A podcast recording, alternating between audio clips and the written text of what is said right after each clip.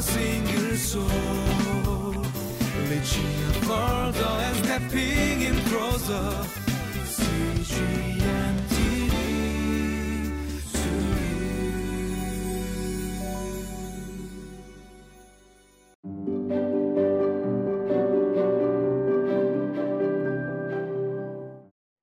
God is good all the time, all the time, God is good. Welcome to Living Life. For two days, we have seen Samson, the last judge mentioned in the book of Judges.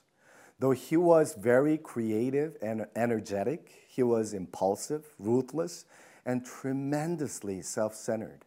For his own satisfaction and pleasure, he broke the Nazarite rules, such as drinking strong drinks, touching dead bodies, and so on.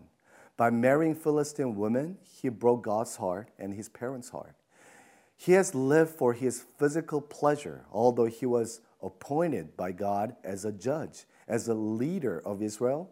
Almost 99% of his life so far, we have seen his mistakes and shortcomings. However, the book of Hebrews in the New Testament describes Samson as one of the spiritual heroes, uh, along with David, Samuel, and other prophets. Can you believe this? We know David, we know Samuel. They are real spiritual heroes. They are men of God, but Samson is one of them. Today we will see why God called him as a spiritual hero and the man of God. Let's read the passage for today and find out why.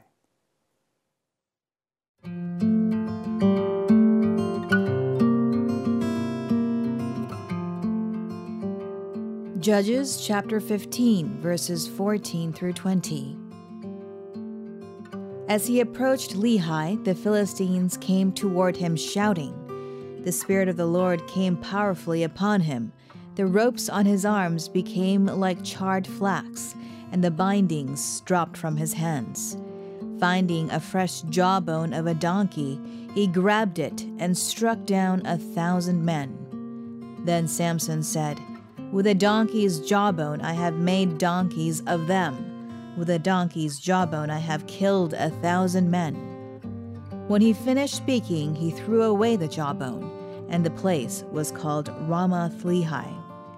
Because he was very thirsty, he cried out to the Lord, You have given your servant this great victory. Must I now die of thirst and fall into the hands of the uncircumcised? Then God opened up the hollow place in Lehi, and water came out of it. When Samson drank, his strength returned, and he revived. So the spring was called En Hakkore, and it is still there in Lehi. Samson led Israel for 20 years in the days of the Philistines. Welcome back to Living Life. Is Samson really a spiritual hero despite of all his mistakes?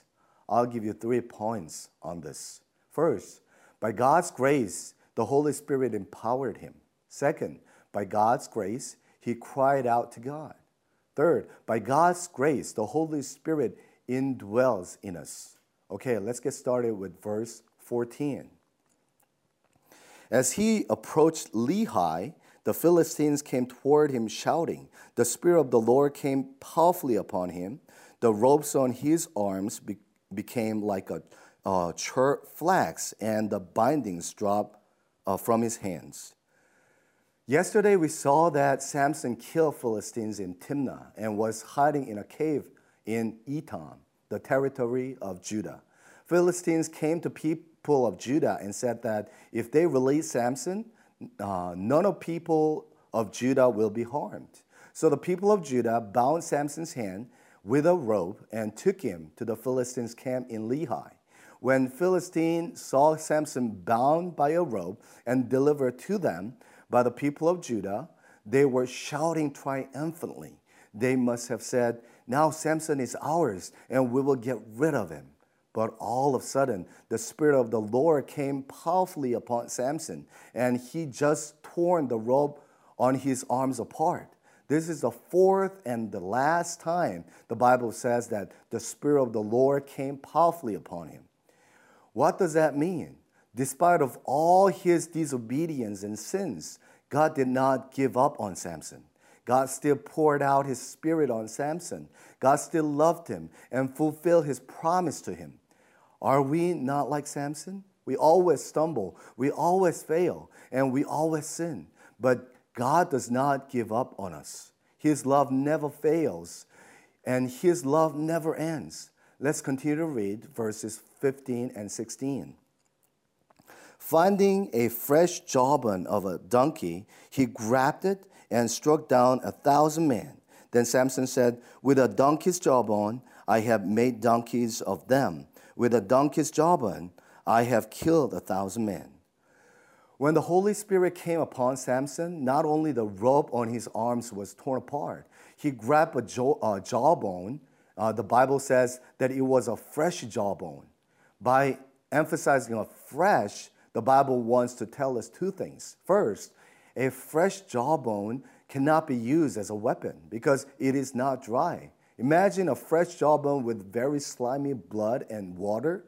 How can you grab it and kill somebody?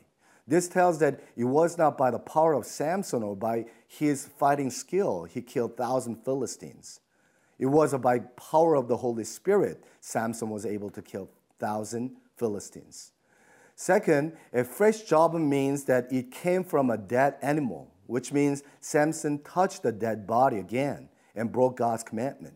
But despite of Samson's sin, God has poured out his spirit on Samson and used him mightily. It shows the abundant grace of our God. Yes, by God's grace, the Holy Spirit came upon Samson. By God's grace, Samson was used by God. And by God's grace, Samson became one of the spiritual heroes along with David and Sam- Samuel. Let's continue to read verses 17 and 18. When he finished speaking, he threw away the jawbone, and the place was called Ramath Lehi. Because he was very thirsty, he cried out to the Lord, You have given your servant this great victory. Must I now die of thirst and fall into the hands of the uncircumcised? When he killed 1,000 Philistines with a single jawbone, he called that place Ramath Lehi. Ramath means hillside, and Lehi means jawbone. Jawbone hillside. After having a huge victory, Samson was so exhausted and thirsty. And the Bible tells us first time that he cried out to the Lord. Samson prayed to God. It is not the punishment that brings the sinners back to God. No, it is the, the unconditional and unending love that brings sinners back to Jesus Christ. Look, God has chosen him and called him as a leader, but Samson didn't, did not care. He kept on sinning. God didn't say to Samson, It's enough. I will punish you, and by the way, you deserve it. No, God has been pouring out the Holy Spirit again and again, four times total. And simultaneously, God has been giving him little troubles here and there, and he was waiting for Samson.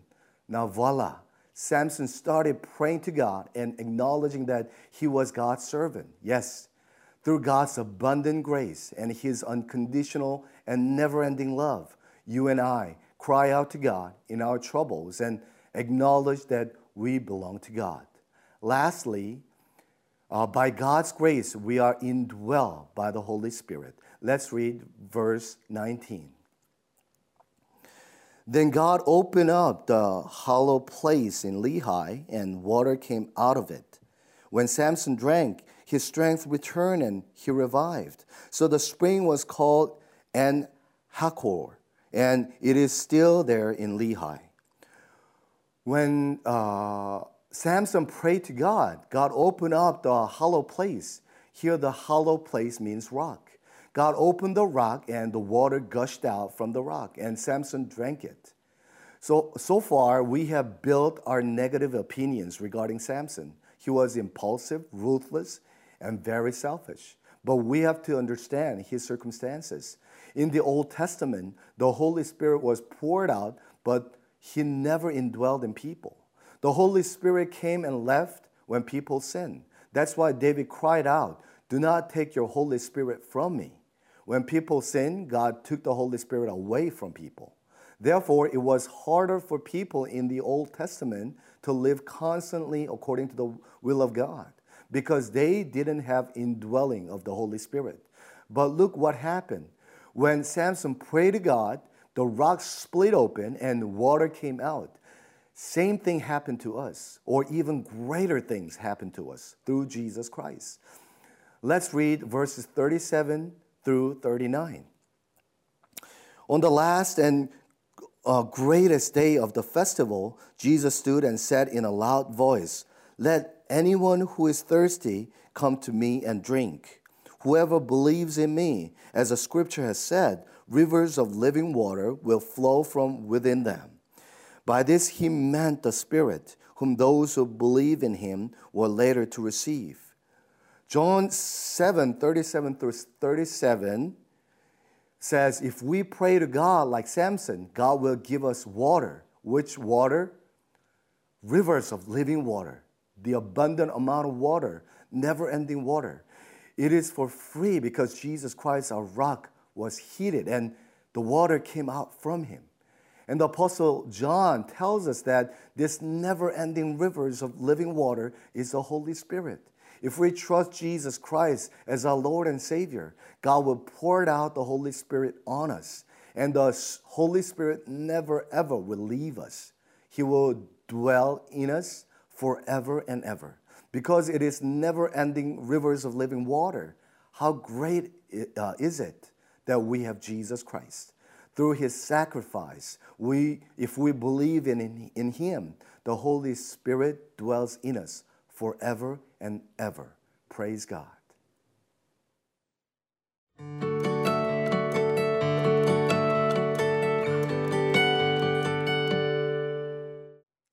Let me ask you a few questions. When is the last time that you experienced God's unconditional and never ending love? The Holy Spirit who dwells in us will never ever leave us. How encouraging is this fact in your life right now? Let's pray. Dear God, by your grace and mercy, we are saved. Thank you for your unconditional and never ending love. Help us that we can have an intimate relationship with the Holy Spirit who dwells in us. In Jesus' name we pray. Amen.